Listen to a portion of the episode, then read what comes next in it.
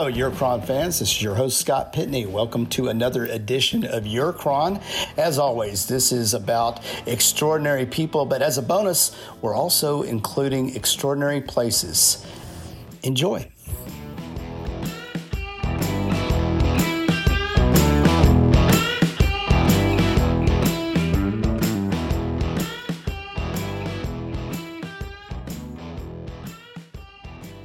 All right, so I'm chatting with Cooper. He's going to be our tour guide here at Wrigley Field. Uh, how long you been doing this, Cooper? I've been here since twenty nineteen. That was my first year, and then we took a year off, and now I just got back a little while ago. Okay, so it's my first time to, you know, we're from Houston, mm-hmm. Astros.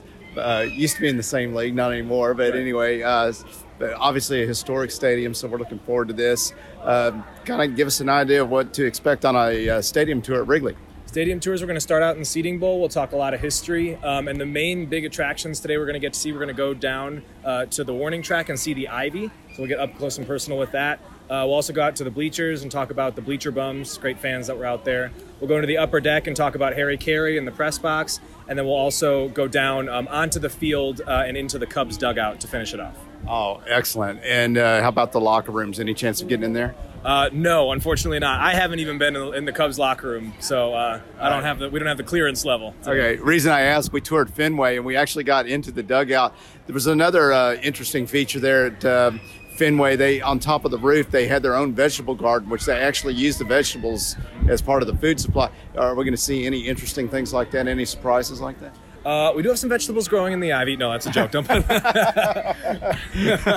no, no vegetable gardens on top. No. Yeah. Yeah. Okay. Well, cool. Well, uh, thanks for looking forward to it. And uh, what about um, just around the general area? If anybody's thinking of coming and taking a tour, not actually being able to see a Cubs game like us, but taking a tour, what do you recommend in terms of parking, maybe some places to eat afterwards, just everything outside of, of the uh, tour? Um, parking, there's only a few... There's only a few lots around the area. Um, most of the time people use street parking or the help of friends during games. As far as eating goes, the one place I always recommend is Murphy's Bar because uh, it's a classic Chicago bar. It's not super touristy. You can get your Chicago dog and uh, eat right right outside of Wrigley. So. Very cool. And uh, let's talk about the apartments a little bit across the street. Uh, so we got a picture of those. I had no idea like they built true seating on top of the roof. Uh, have you ever been up there? I have not, but I have friends who have. Uh, from what I hear, uh, it's like one hundred to two hundred dollars a ticket, all you can eat, all you can drink. Uh, it kind of depends on uh, which rooftop you get, how what the ticket price is, because some of them are blocked by the scoreboards now. Um, but I hear it's a pretty good time, despite a pretty distant view of the of yeah. the game. And how about the apartments themselves? Do you know anybody that lives there or have any idea how much it costs uh, for an apartment there? I'm not sure, but I do. I did know a group of uh, college students that I think it was college students that lived in an apartment there. Uh, I only know they're college students because they would wave at us during the tours uh, from their window. So gotcha, gotcha. And uh, what about uh, if you wanted to stay at a hotel? I see the Hotel Zachary right across the stadium. Uh, any recommendations as far as hotels where to stay around here? Uh, I the Hotel Zachary is really nice and really close. Uh, you could definitely stay there. Most people I know decide to stay closer to downtown and then they take the red line up. Um, cause just because it's a little cheaper hotel option, but the Hotel Zachary is an excellent place to stay. Yeah. And so obviously Chicago's been in the news a lot with shootings and stuff like that. But uh, is that just, I mean, the area we're we're in, this seems pretty safe here. This is very safe. Yeah. yeah. Mm-hmm. This is a very, Wrigleyville's a very safe area, um, especially during the daytime. But even at night, it's it's a safe area to be around. Yeah. Well, thanks for chatting with us. Look, look, looking uh, forward to the tour, Cooper. Thanks. Of course, yeah. Thanks. Yeah. Have All a good right. one. Appreciate it. We're going to get your attention up here. Uh, my name's Cooper. I'm going to be your tour guide today. We're going to get going for the noon tour. Thank you guys so much for coming out to Wrigley on this beautiful day. It's good to see you guys. Uh, so I have the easiest job of anybody here at Wrigley. I get to lead you guys around and talk about baseball and Cubs and Wrigley history. I have the easy job today. The guy that has the hard job is the cool guy with glasses back there at Blue Jacket. That's Brian. Brian is my muscle today. He's got to keep you guys all together, keep you in line. Uh, it's real easy to do that. Um, also, he's a great tour guide in his own right, so if you have any questions uh, towards the back, you can direct them to him uh, as well. Uh, now, a couple ways to make Brian's job super easy. You guys are feel, to, feel free to take... Uh, pictures at any point along this tour, even as we're walking. Just don't be the person that's holding up the whole group. Uh, don't be the person that's five hundred yards back taking a picture. I've seen it. I promise you, if you're five hundred yards back, Brian will be about one foot away from you giving you a look.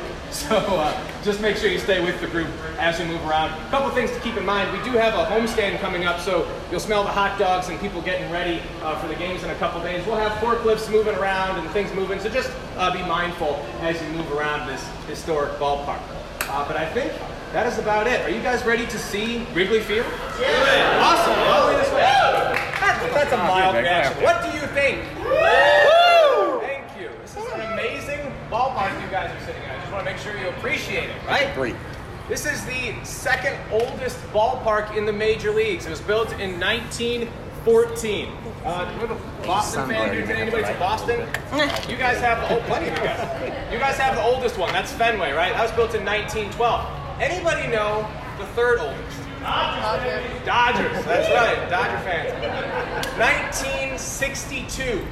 Right? Wow, so there were very, there's a big gap in between those two ballparks and the rest of them, fifty years. So you don't see a lot of ballparks that look like this.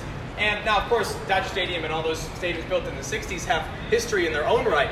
But we have so much history here at Wrigley. I mean, just to mention a few things, right? Because I'll be talking about history for the whole tour. Jackie Robinson played at this ballpark. Babe Ruth's famous called shot happened right out there on home plate. One of the most famous moments in baseball history and sporting history happened right here at Wrigley. Now, it may surprise you to know that this place wasn't even built for the Cubs initially, nor was it built for anybody named Wrigley. This place was built for a man named Charlie Weeghman. Charlie Weeghman was a great businessman back in those uh, nineteen tens in that era. He was a restaurant owner and a movie theater owner as well. And uh, but his dream was always to own a baseball team. And so he wanted to own a baseball team, but the sad thing was he was new money. People often compare him to Mark Cuban. You know, that's sort of his personality. And so uh, the got people in the National League, the local teams, wouldn't let him buy their ball clubs. He tried to buy the Cubs. They said no. He tried to buy the White Sox. They said no. He was even so desperate that he tried to buy the Saint Louis Cardinals. Oh. How sad is that? Right? He could not be able to buy a baseball team. So, but he was an entrepreneur, right? So he had a winning spirit. He said, fine, if you won't let me have one of your teams, I'll start my own. He started a team called the Chicago Federals, and he started his own league called the Federal League in nineteen fourteen, and he moved him in here to the original ballpark that was here called Weeghman Park in nineteen fourteen. Now, as you can imagine, that original park didn't exactly look like this, right? There have been plenty of renovations done. It was just a lower bowl of seats, sat about fourteen, fifteen thousand people. And if you can believe it, back then, they didn't even have an outfield wall. It was just a wide open space into a cornfield, and they held up a rope that would determine what was a ground rule double and what was a home run. We'll talk about that a little more when we get out into the bleachers. Now, Charlie and his Chicago Federals did pretty well their first season. They finished second in the Federal League. It's not bad, right? But the problem was, they had trouble getting fans into this ballpark. It's no real surprise there. We had two ball clubs already in the city of Chicago. The White Sox were playing on the south side, and the Cubs at that time were playing at the west side ground, sort of uh, by where the United Center is today. And so uh, he thought he had to spice things up. So what he did was he held a naming contest for the team. He thought the team name was a little bit boring. The Chicago Federals in the Federal League. It's almost like if you would have named your team the Nationals in the National League. Who would do that, right? So he uh, held the naming contest. The number one name chosen, written in by fans, the Chicago Chickens.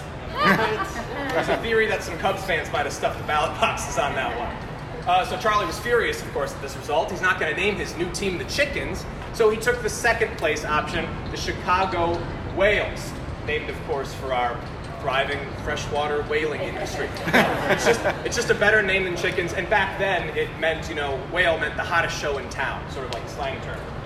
So the Chicago Whales played here nineteen fifteen. They did extremely well. They won the Federal League Championship. No applause, nothing. That's okay, that's okay. No, I don't need pity applause, that's all right. You guys probably haven't heard of that before, and that's okay. But it does have some historical significance. That is the only baseball championship to ever be secured on these grounds. right? So the Cubs played baseball for a long time. They have three World Series, nineteen oh seven, nineteen oh eight. Those were secured at the West Side grounds, and then we took some time off, and we won the twenty sixteen World Series out in Cleveland. So it's the only one to be won right here on these grounds. Even more special, that was the last Federal League championship to ever be played. Unfortunately, the league ran into money troubles, and they had to go out of business. So nineteen sixteen comes around, and Charlie's got this beautiful new ballpark and nobody to play in it. So he had to get thrifty again. He got a couple of investors together, uh, together. Roebuck of Sears and Roebuck, Armour of Armour Meats, and then a, a chewing gum salesman named William Wrigley Junior So they bought the Cubs and moved him in here in nineteen sixteen, and the Cubs have been playing here ever since. Now, uh, Charlie did, made a lot of great strides in baseball. A couple of uh, innovations. He was the guy, first guy to let fans keep foul balls. Uh, back then, if you caught a foul ball, an usher would take it from you to use for the game. Uh, that doesn't happen anymore, obviously. Anybody here ever caught a foul ball? Oh, a couple people. That's awesome. Cool. I've never done it. I'll have to live through you, I guess, in this experience. Um, he was also a person who championed putting uh, concession stands back in the concourse. He thought having the ven only the vendors out front was kind of loud and distracting from the game. So he did contribute to a lot of innovations in the game, even though he was only around until about nineteen eighteen, nineteen nineteen. Uh, so as I mentioned, he was a restaurant owner. nineteen nineteen, Spanish influenza sweeps through Chicago. People couldn't go out to restaurants, couldn't go out to his movie theaters. They had to stay six feet apart, wear a mask. It's an experience I can't imagine going through. Right? So, uh, unfortunately, Weeghman had to get out of the business, and the Wrigleys bought up all the shares in the team and became the sole owners in nineteen twenty. So nineteen twenty comes around. We obviously can't call this place Weeghman Park anymore, right? So what did we call it? Wrong. Wrong. Cubs Park. We called it Cubs Park for six more years. Till nineteen twenty-six, they changed it to Wrigley Field, Uh, naming it after the chewing company. I always think it's funny, you know, people come here and say, it's oh, it's so nice to be in a, um, a family-named ballpark. None of that corporate stuff like guaranteed rate or American family in home insurance or whatever it is. It's a long one. Um, this is actually the first corporately named ballpark in baseball. It's just a little bit more catchy than guaranteed rate, right? Yeah. So the Wrigleys owned it for a long time, up until nineteen eighty-one. They sold the team to the Chicago Tribune for twenty and a half million dollars, and then the Trib sold it to the Ricketts family in two thousand nine for eight hundred million dollars. Pretty solid profit there. Um, now, the, the Ricketts have added a lot of great renovations. I mean, we've added these two billboards up here. When I saw my first game ten years ago, those billboards were not here. Um, and they've also pour, poured a lot of investment into the structure of this place and into the team value. Of course, we won our twenty sixteen World Series. That Hotel Zachary that you saw up front, beautiful hotel, that was just a parking lot and a McDonald's not that long ago. Um, the Gallagher building, I believe twenty years ago, it was a car wash. I even saw, you'll see there's a Taco Bell cantina with a Chase Bank on tap. That was just a Taco Bell when I left before the pandemic in March twenty twenty. So this place is growing rapidly, and the team value has gone up quite a bit as a result. So any guesses as to how much the Cubs are worth today as a sports organization? one point two billion. one point two billion, that's not bad. Think more three point four billion. three point four billion dollars. Funny thing about that, actually, before March, on March ninth, uh, twenty twenty, we were worth three point four billion dollars. Then um, me and a couple of the tour guides on March tenth got furloughed, and our value went to three point three billion dollars. It's weird. And then we came back about a month ago and we shot back up to three point four. It's an odd thing, right? Uh, no, it's because of the renovations. I don't know why not. Uh, but we are going to see a lot of those cool renovations today, and we'll get to see a lot of historical spots as well. Um, our next stop is actually going to be down by the Ivy. Uh, we'll get down onto that warning track. We'll get to talk about the Ivy quite a bit. We'll also get out into the bleachers. We'll be able to talk about a lot of the landmarks we have at Wrigley Field, and we'll uh, touch on the bleacher bums, some of the greatest fans in baseball. And then we're going to make a walk up to the upper deck, where we'll stop by um, the outside of the visitors' clubhouse and talk about that. Um, and then we'll stop in the upper deck to talk about Harry Caray and some of the other people who have made their way through the press box.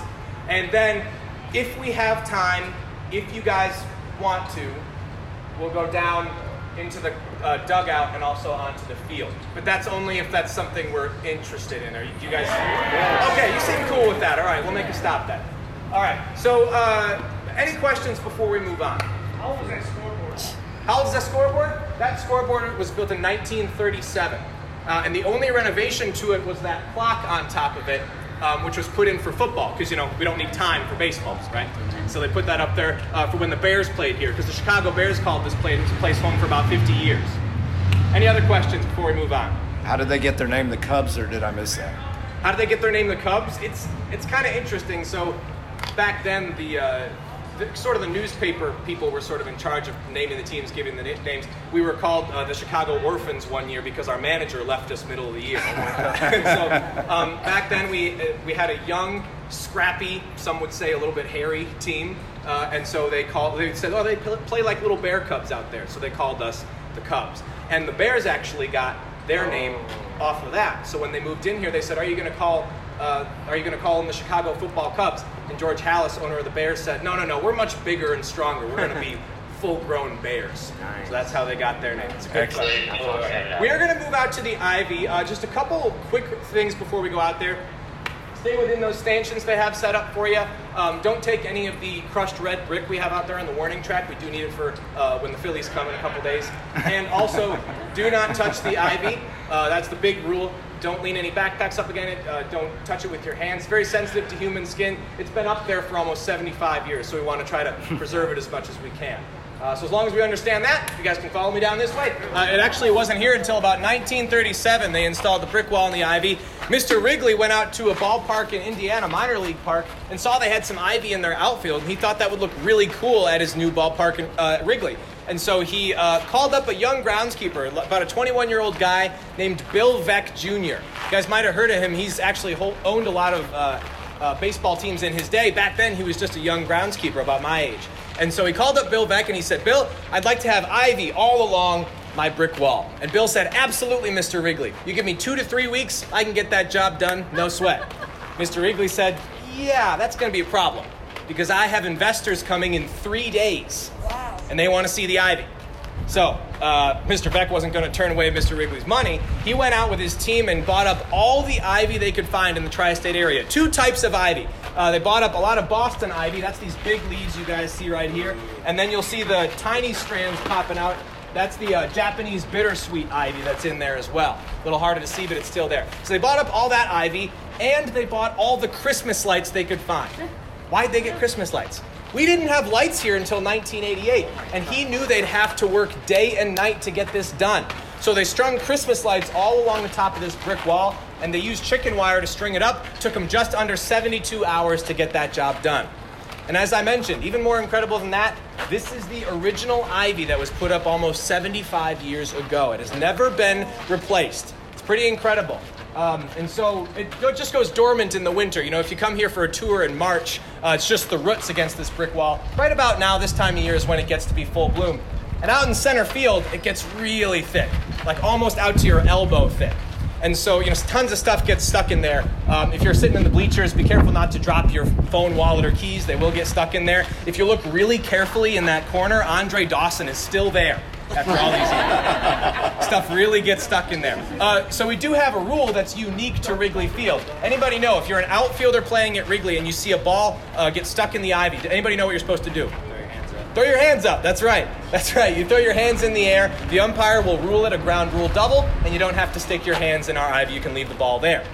Now, occasionally, usually a couple times a year, we get an outfielder who thinks that he can find a ball in the Wrigley Ivy. The Wrigley Ivy's undefeated. Can't find a ball in there. Uh, my favorite story, Jim Edmonds, multiple-time Gold Glover, fantastic player. He saw a ball go over his head, bounce into the ivy. He must have thought to himself, "I'm Jim Edmonds, man. Multiple Gold Glover. I can find that ball. I know exactly where it went." Stuck his hand into the ivy confidently. Couldn't find a thing. Couldn't find the ball. So this is a fair ball now, so people get to run around the bases. He starts, this is on national T V, by the way. He starts shaking the ivy desperately. He's so embarrassed. Finally, the ball came out. And then a second ball came out. No idea where or when it came from. We've had balls found in here that get dated back to the nineteen forties. It could have been in there for seventy years. So the ball came out. He didn't know what to do. He threw one to second, one to third, just trying to get somebody out. Only time two balls have been, play, been in play in recent baseball history. So the umps didn't know what to do. They just called a stoppage to the game, watched the replay a couple times to make sure it actually happened, that they didn't imagine it. And they called it a ground rule double, and everybody moved on with their day. They told Jim never to do it again. And there you go. Um, does anybody, before we move up into the bleachers, does anybody have any uh, questions about this ivy down here? Yeah. Well, is this considered a home run if it falls in that? Yes, if it falls in this basket here, it is considered a home run. Um, and we'll talk in the bleachers about that. It's not just a ball catcher. It's also for uh, catching other things as well. We'll talk about that in a little second. So when this goes dormant in the wintertime, you still can't see, it's so thick, you still can't see balls inside? You could see balls if they were stuck right around this upper part, but down here, it's basically just like a ball of roots. And so uh, it can be really hard to find them in there. When I tell you about the ball, they find balls that are dated back to the forties. It's one particular instance. Anthony Rizzo was doing fielding practice out here, and uh, he saw like a torn apart baseball, and they gave that one into historians, and they dated it back to like nineteen forty-seven or something wow. like that. Yeah. Mm-hmm. All right. Yeah, these are the best seats in my opinion. I'm biased, though. Uh, I like to take people out here because uh, this right here in these right field bleachers, this is where I saw my first game. Uh, a little over ten years ago, my grandpa and I came out here, and the Cubs beat the Brewers five two, and we were, one second, yeah, row five, fourteen fifteen. I still have the tickets back home. Uh, well, now, I should say, we sat in fourteen fifteen. The ticket says general admission, because that's what this is out here. Unless you're coming for a playoff game, this is all general admission out here in the bleachers. You can come in if you're the first one here. You have your pick of this entire bleacher section, which is pretty cool. Um, now, I'm going to talk a little bit of history out here. I won't keep us out here too long because we're in the sun with my complexion. Um, you know, it's pretty harmful. But um, first thing I like to talk about out here are the the bleachers themselves. So as I mentioned, they've not always been here, right? We just used to have that wide open outfield with that rope that was held up that marked home runs, ground double, ground rule doubles.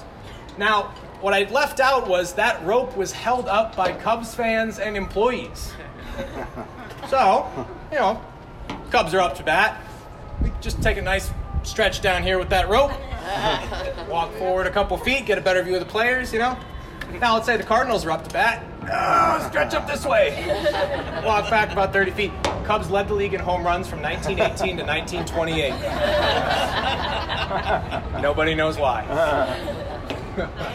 So eventually, after ten years, the league caught on to what they were doing, and they made us install. We had a temporary wooden wall, wooden bleachers, and then uh, in nineteen thirty-seven, we installed the brick wall, ivy, and the bleachers you guys are sitting on now. Now, that's not the first time we've had some shenanigans out here uh, in the outfield. That's uh, so we changed the. With that practice, we changed the look of this ballpark, but there was actually a practice done by uh, Cubs fans that um, changed how all ballparks look nowadays. If you guys see, there's that section there, the batter's eye. That's what that's called, that bushy area there. So back in the day, uh, there were seats over there, and um, there was a group of fans that would come out. They'd line up directly behind the pitcher from the batter's eye, and they'd wear white dress shirts with black coats over the top. Now, let's say the Cubs are up to bat. It's kind of chilly out, you know, in those July games. We wear a nice black overcoat, black background against that white baseball. Made it really easy to hit. Now, Cardinals come up to bat. It's getting kind of warm out. Take those black jackets off. All white background against a white baseball made it very hard to hit. Now, you may not believe that actually had an effect, but Stan Musial, legendary Cardinal, hated coming here to Wrigley Field because his batting average was sixty points lower. And he blamed it on that practice. It wasn't because of that. Was he having a bad day? Who knows? But he blamed it on that, and he complained to the league enough that the league said, all right, every ballpark now has to have the batter's eye. And if you go to um, if you go to Saint Louis, to their ballpark, they call it Stan Musial's batter's eye. For good reason, right? Uh, and that brings me to, you know, those kind of shenanigans. I love to talk about the bleacher bums. Anybody here ever heard of the bleacher bums before? Bleacher bums were are some of the best fans in baseball. They still exist to this day. Um, and now you may think, why would they call somebody, some of the greatest fans in baseball, bums? Here's why. It's actually an affectionate name. Uh, so back, uh, say about the early sixties, when it was really at its height, we didn't have day base, or we, excuse me, we didn't have night baseball back then. And so there was this group of fans that would be out here every day. The announcers would notice it was the same group of guys every day in the middle of the day on a weekday. And they thought, well, these guys must not have jobs, right? If they're out here in the middle of the day, so they must be bums. So they called them bleacher bums. When those guys caught wind of what they were being called, they came out wearing hard hats, carrying lunch pails, and said it was their job to cheer on the Cubs every day. Best fans in baseball. Now, unfortunately for the best fans in baseball, we did not have great baseball to be played here in the early to mid-sixties. And so that's when the bleacher bums became a big craze, because they started doing a lot of odd shenanigans out here in the bleachers. I can tell you about one of those. It was called the Bleacher Bum Races. So this wall here now is at an incline. It used to be flat and run from foul pole to foul pole. So you'd have one bum stand on top of the wall at that foul pole, another on top of the wall at that foul pole, and you'd have a bum in the middle holding a handkerchief and an ice-cold beverage. At the drop of the handkerchief, these guys would run on top of the wall. First one to get there got the beverage for free. Um, now, as you can imagine, we didn't have this basket there either back in the day. As you can imagine, it's fifth or sixth inning, not their first beverage of the day. A little wobbly on top of that wall, which was no thicker than these seats here. So maybe occasionally somebody fell off onto the field. Maybe one year it happened twenty times. twenty E R visits will wake up the Cubs organization real quick, right? So they had to do something about it, and they did. They tripled security out here. That stayed pretty much the same to this day. Uh, they also inclined this wall, so as you can see, it's on about a seventy-five degree angle. Very hard to run on. I have tried.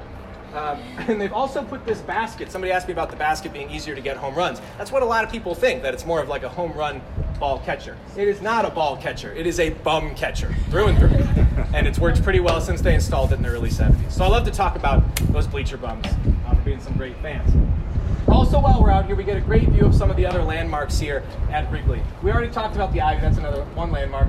The other is that scoreboard out there. Now, I mentioned it was put up in nineteen thirty-seven, and the clock was the only renovation to it. That's true. And it is entirely manually operated. So the center portion with the ball strikes and outs, that is operated from a switchboard up in the press box. It's operated by a guy named Rick Fuse, otherwise known as Quick Rick. Um, they call him Quick Rick because he can call ball strikes and outs quicker than the umpire sometimes. Now, most of the time, that's a good thing. But one, one time, towards the end of the season, the Cubs were in a bit of a playoff race, and a Cubs outfielder, um, had, there was a high fly ball hit toward him. He looked up at the fly ball, then he looked over to the scoreboard and saw that there were two outs. So he caught the ball, thought it was the third out, tossed it into the stands, to a fan, jogged back to the dugout. His managers are screaming at him. He only caught the second out, but Quick Rick knew that he'd catch it, so he put up the second out too early. We end up losing the game, and it really uh, hit us hard in that playoff race. And so there's some debate amongst Cubs fans, you know, was Rick too quick, or was th- should this guy have known the outs? He shouldn't have the outs. Rick, well, exactly. Rick is still here. That Cubs outfielder is long gone, so I think you know the answer to that question, right? Now, those two side portions are operated entirely from the inside. It's a six to eight man crew, depending on the game, uh, moving metal tiles around with numbers on them uh, for the entire game. That is the, uh, on top of the, like the grounds crew, they are the hardest working people here at Wrigley. Um, mainly because they're working inside an unrenovated metal box yeah. from nineteen thirty-seven, right? So, you know, in March, we get those kind of cold games. It can actually be below zero in there sometimes. No heat, no A C. So we had our hottest recorded temperature in there in twenty nineteen, about one hundred twenty degrees on a one hundred degree day here in Chicago. Yeah, really hot and steamy in there. So no heat, no A C, and perhaps worst of all, no plumbing for a whole game. So uh, I'll tell you this much. So if you look at, it says Cubs and inning, and then there's like a tiny little pipe running down. On the top of that pipe is a funnel, and I'll leave the rest to your imagination. Oddly enough, nobody knows where that pipe goes. Uh, some people say Saint Louis. Some people say the Visitors Clubhouse. Frankly, nobody wants to find out. So now, I, I do like to note, they do love working up there. It's a it's a great honor. Not a lot of people get to operate up there. Um, and so the guy that runs the scoreboard now, his father ran the scoreboard, and his grandfather ran it. So it's a family business, which is pretty cool, right? Uh, now, a couple other things we can see while we're down here. These flags going atop the rooftop. We've got a lot of notable flags. These are the only ones that fly on non-game days. Now, uh, the first couple flags, when they were originally put up, said nineteen oh seven and nineteen oh eight. That's because the original purpose for those flags was to put up a flag for every world championship the Cubs would ever win. It was a great plan. It was a really great plan, um, but you know, of course, we it took us a while to win our next one. So we started putting up flags for anything we could win: playoff appearances, division titles, uh, conference titles, Rizzo won a charity ping pong tournament, we had a flag. We even have a flag for the year twenty twenty. I'm not sure that commemorates that we won anything. I think it might just be the year in general, maybe. Um, so those are some of our flags we have up there. We also used to have some, they're not up anymore, we had some that commemorated uh, great achievements. Um, we had K W twenty, that's uh, Kerry Wood's twenty strikeout game in his rookie year. Hack one ninety-one, Hack Wilson's one hundred ninety-one R B I season, a record that has yet to be broken. And Sammy sixty-six, Sammy Sosa's uh, sixty-six home run season when he was racing with Mark McGwire to break the home run record. So we don't have th- those up anymore, but they're still big parts of this ballpark. Now, flags that you can't see, because uh, they're not up today, we fly them on game days. These four uh, silver poles here fly our World Series pennants and our twenty sixteen National League pennant. We also, on the foul poles, have the uh, numbers of our retired uh, our retired numbers here. Jackie Robinson, of course, number forty-two, the only number to be retired by all of baseball. Banks, Williams, Sandberg, just to name a few of the numbers that we have on those foul poles on a given day. But I can't get through the flag talk without talking about our most important flag, the W flag, right? So when we win a game, for those of you who don't know, we raise a W flag on top of that ship's mast up there. It's actually from a ship that uh, used to be owned by the Wrigleys.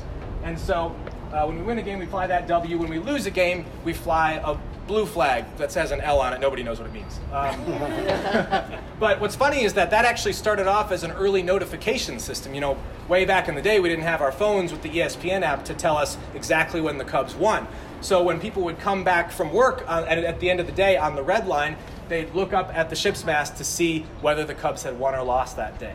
And I, I got to move down here. I moved down here um, right after that twenty sixteen World Series win, and it was awesome. I believe I, I actually came down uh, for a class at Second City the day after uh, we won the World Series, and we, we flew that W flag for the entire offseason, and there were W's in every single storefront, every single residence, all over the place. We flew that W from here to downtown.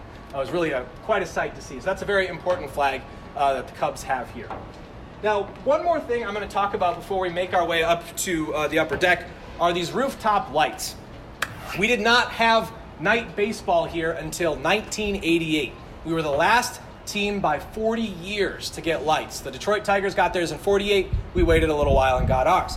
Now, we wanted to have night baseball here back in nineteen forty-one. November nineteen forty-one, they got the place all wired up. They had lights ready to go. However, December seventh, nineteen forty-one, Pearl Harbor occurred, U S enters the war effort, and the Cubs donated their lights to a flight school that was training pilots for the war. Um, and so you'd think we'd just buy new lights, but William Wrigley didn't actually think night baseball was going to catch on. And so he didn't make the investment, and we chose not to make the investment for a very long time, until August eighth, nineteen eighty-eight. eight eight eighty-eight, very easy date for me to remember on these tours. Um, we had our first night game here at Wrigley Field. Sold out crowd, huge production. We had a our oldest season ticket holder, a ninety-two-year-old gentleman, go out to home plate. There was a button, and he said, "Let there be lights," into a microphone. He smacked that button, and we had night baseball here at Wrigley for the first time. For two whole innings. Game got rained out, six hours of rain. What can you do? Harry Caray famously said it was God's way of telling us we shouldn't have night baseball here at Wrigley. So we had our first official night game here August ninth, nineteen eighty-eight. But that was not the first night game ever played here. Back in nineteen forty-two, the Women's League did it. They rolled in temporary lights and put them in the outfield and played their All-Star game here. Uh, the Women's League was actually started right here at Wrigley Field. We held the tryouts here, and um, the movie League of Their Own uh, filmed a lot of their in-game scenes right here. So there's a lot of women's baseball history here as well. All right, uh, before we make our way up to the upper deck, uh, does anybody have any questions for me? Yeah? Are you going to talk about um, the, the, the signs and oh, like the rooftops? Yeah, the rooftop seats back there? Yeah, yeah. yeah we'll, we'll talk about that when we get a better view okay, up there. Okay. Yeah, good, good question, yeah. Am I going to take you to whose seat? Bartman's. I don't know who you're talking about. Bartman Benjamin Moore. Yeah, fine. Everybody asks once a tour. Bartman, Bartman sat right over uh, kind of where that uh, wall starts to incline, maybe a little bit further down. Um, yeah, that's where he sat. The seat is no longer there. We renovated.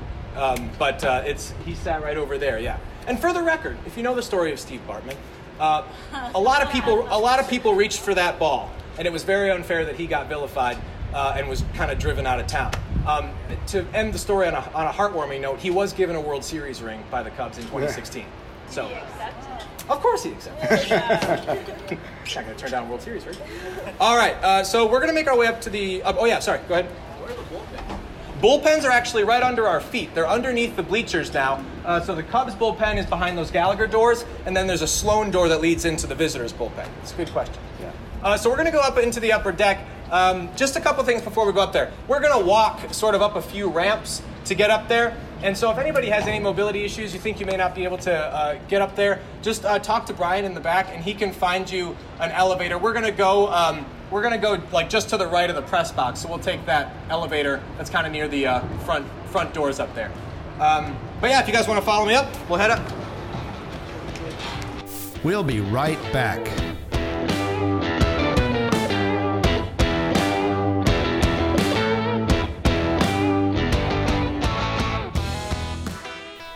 Today's episode is sponsored by Pitney Properties. Pitney Properties provides real estate services to buyers and sellers located in and around the Houston area. Having been raised in Texas, LaVon Pitney is incredibly well-versed in the area's housing market and always manages to find her clients those hidden gems that other agents tend to overlook. LaVon's relentless style and integrity allow her to hold client satisfaction at her highest priority. She works hard to make the entire home buying and selling experience as is productive and enjoyable as possible.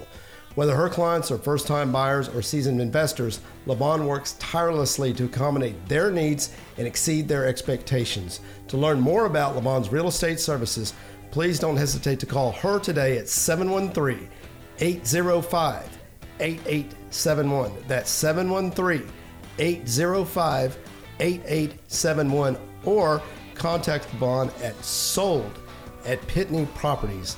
Dot com. Over here.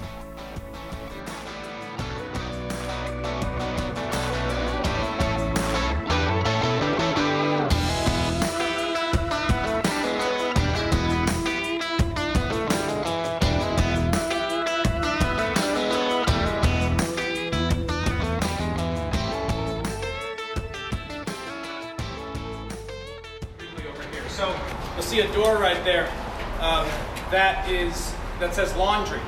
That is true. It is a laundry room. It's also a back door to the visitors' clubhouse. Now, it stays locked, security guarded, don't try to go in there. But um, I always like to point it out because it's above ground, right? It's the only above ground uh, clubhouse in all of baseball. And the reason it's up there is because it's the original location of where it was built in nineteen fourteen. And the reason they did that is because we were so close to the lake, they didn't have the technology back then to know when they were going to run into the water table. So they figured, why take the risk? They built it above ground. Now, uh, before I started working here, it was the smallest visitors' clubhouse in all of baseball. Uh, as you can imagine, pretty old, not a lot of amenities. Uh, now we've renovated it quite a bit. We've added tons more floor space, a manager's office, really nice dining room, some extra shower heads, lots of cool things in there. So we were the smallest clubhouse. Now we're the smallest clubhouse. We tried, we tried, guys. But, you know, I like to say it's not about the size in there, it's the history. I've said multiple sports have been played here. It's not just baseball, though we've had plenty of baseball stars in there. Like I said, Robinson, Ruth, um, Jordan, oh, Michael yeah. Jordan, yeah. Michael Jordan, who dressed for a baseball game in there back when he played minor league. There was an exhibition game here. Uh, we've also had Pele. We've had soccer here. Pele was in there. fifty years of Bears football was played here. So, of course, the Bears were never in there, but Vince Lombardi's Packers, Jim Brown, they all used that locker room. Oddly enough, the hot water never seemed to work when the Packers came to town, but what can you do? It's an old place, even back then, right? Uh, now, I always like to tell this story because uh, it happened right here. So, of course, with it being an older clubhouse, they don't have a lot of amenities. There's no spa, no, you know, players' lounge, no game console. They do have a gaming console in there. It's called cribbage. That's what they've got. That's true. It's just cribbage in there. Um, and so the rookies, when they come here for the first time, they like to complain. You know, where's my where's my amenities? Where's this? Where's that? And so we had a veteran. Um, we have Atlanta Braves fans here. Okay. Uh, Chipper Jones. Chipper Jones started this practice uh, where if a rookie started complaining, he'd say, hey, right out this door here, there's a nice player's lounge. Everything you could want. So a lot of times these rookies, they take a hot shower, they put on a towel, and they'd walk right for that door. And Chipper Jones would be right, be- right behind him. He'd push him out and lock the door. Now, this is usually about an hour before game time, so fans all over the place. So these guys would then have to do the Wrigley Walk of Shame back down these ramps and up into the stairs.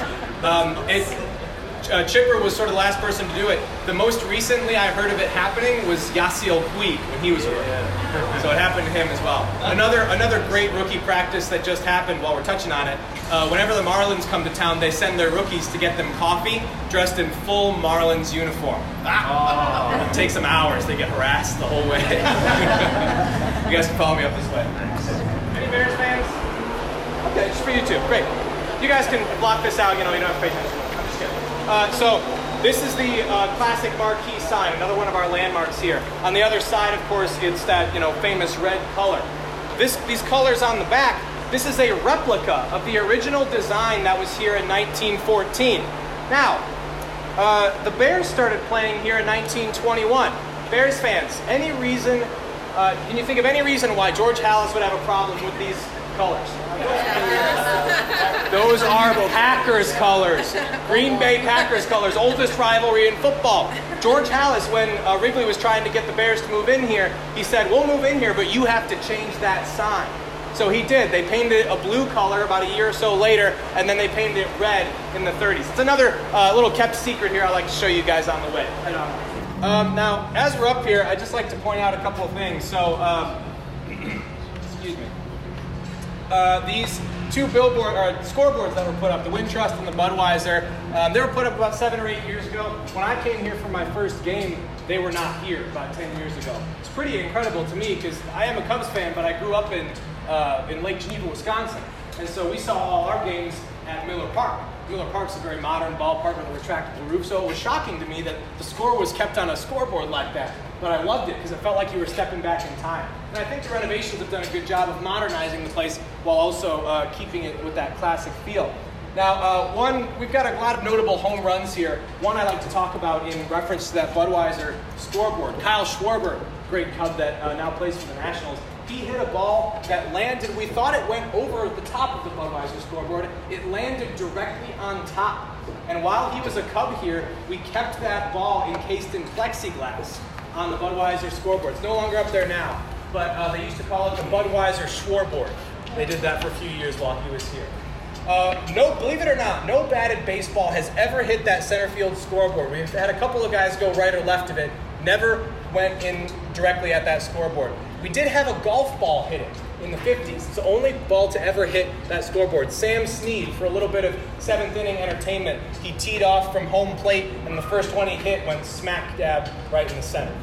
Um, and I, probably my favorite home runs, two of my favorite home runs, one was hit by Glen Allen Hill. It went through the window of that yellow building there, uh, back when it was a residence. And so the woman uh, was that lived in there, as the legend goes, was watching the game and on T V, and then a ball crashed through her window. She picked up the ball, looked at the T V, and watched it go through her window on national television. So there's actually footage on YouTube of her, you know, waving that ball outside the window. Pretty cool. Um, my favorite home run, though, was hit by Sam, Sammy Sosa. Went so far out onto Kenmore Avenue, right uh, behind the Wintrust sign there, that only one person saw it land. And so he uh, marked it with an X, or it was rather with spray paint. He uh, marked it. And so that mark is still there. They preserve it even after they pave the road. But every time they pave the road, it seems that that mark moves back a little bit. So if you want to see the site of the eight hundred foot Sammy Sosa home run, it's all the way out there on Kenmore. Now, the uh, last thing I like to talk about while we're up here is this press box. Um, some very notable notable names have come through there. I like to talk about, you know, this guy in that room right now. Um, right in front of him, you'll see that little uh, brown rectangle there, the second box. That is the uh, Lowry organ, where Gary Pressy played. Uh, maybe you've never heard of Gary Pressy, but Gary Pressy was the organist here for thirty-two years. He just retired last season. Um, thirty-two years, never missed a home game.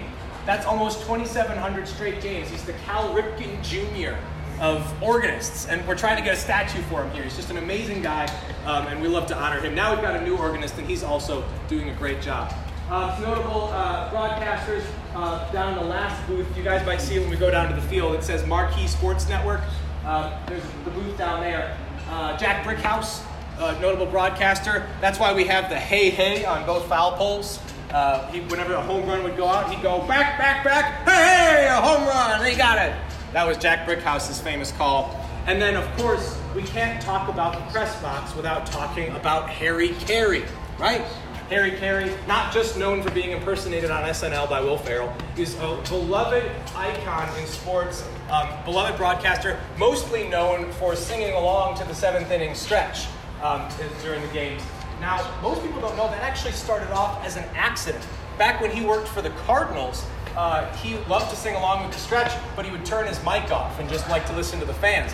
When he came over here to the Cubs, um, he actually accidentally left his mic on. And so the fans loved hearing him sing. He didn't know that it happened, but they loved hearing him sing. And the Cubs owner said, you have to keep doing that for every game. And so until he passed in ninety-eight, Harry Caray sang along with the seventh inning stretch every single game. Now, ever since his passing, we've had plenty of famous people come in and sing it. Bill Murray is a Chicago classic. He comes back and does it quite a bit. Vince Vaughn has done it also. Um, Eddie Vedder of Pearl Jam has done it. My personal favorite from twenty nineteen, Cookie Monster. He did a great job. It thing? I don't know. What is C for? Hmm? What is C for? Cookie.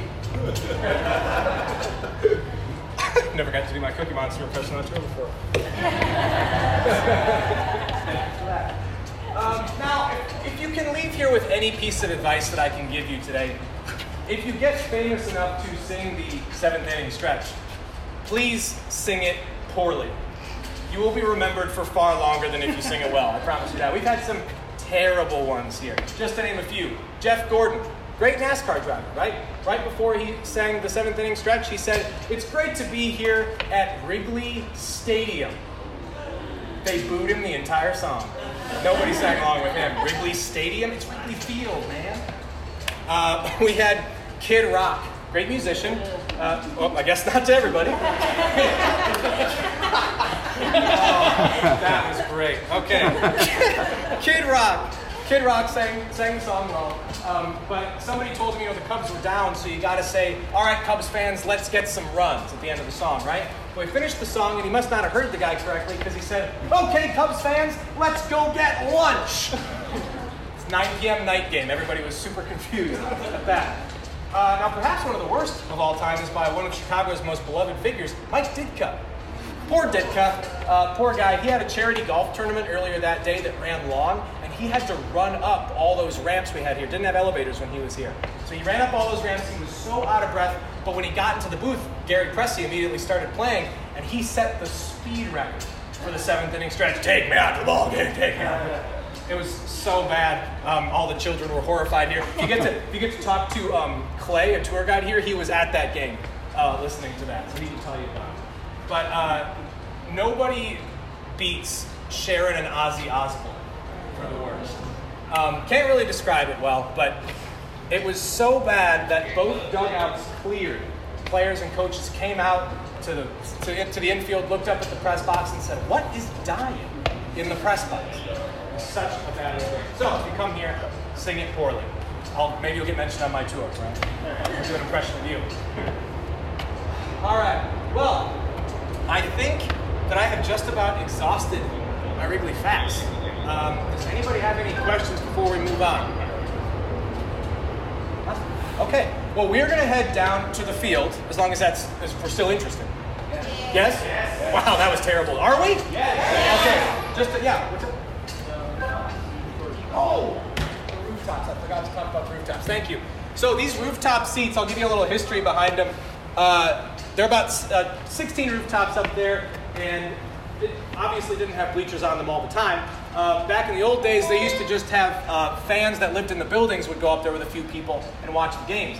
However, they, when they started broadcasting the games on W G N, Harry Caray would have the camera zoom in uh, on those people and say, oh, isn't that a great place to catch a ball game? Tons of people agreed with it.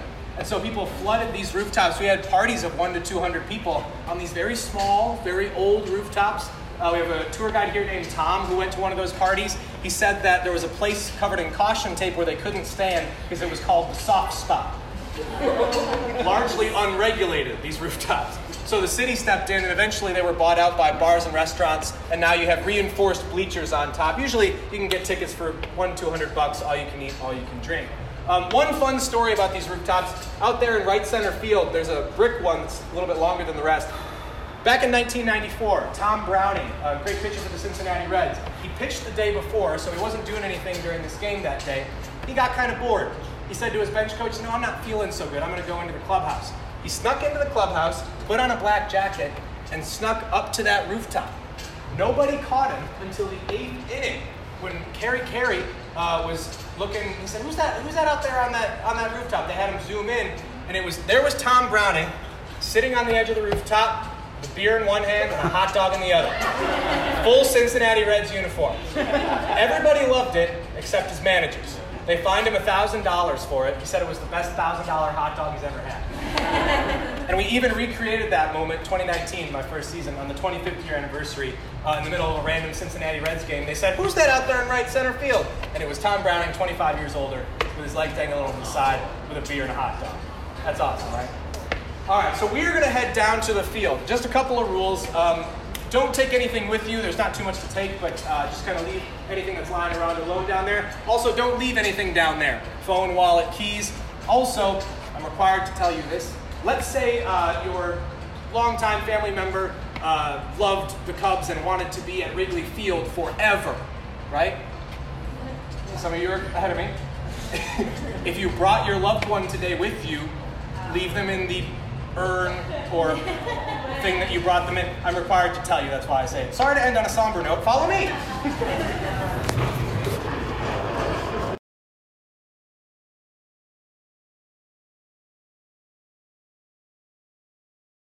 So I just wanted to let you know, appreciate you guys for coming out today so much. You know, the job I had to take in between was working the guest service desk at Target.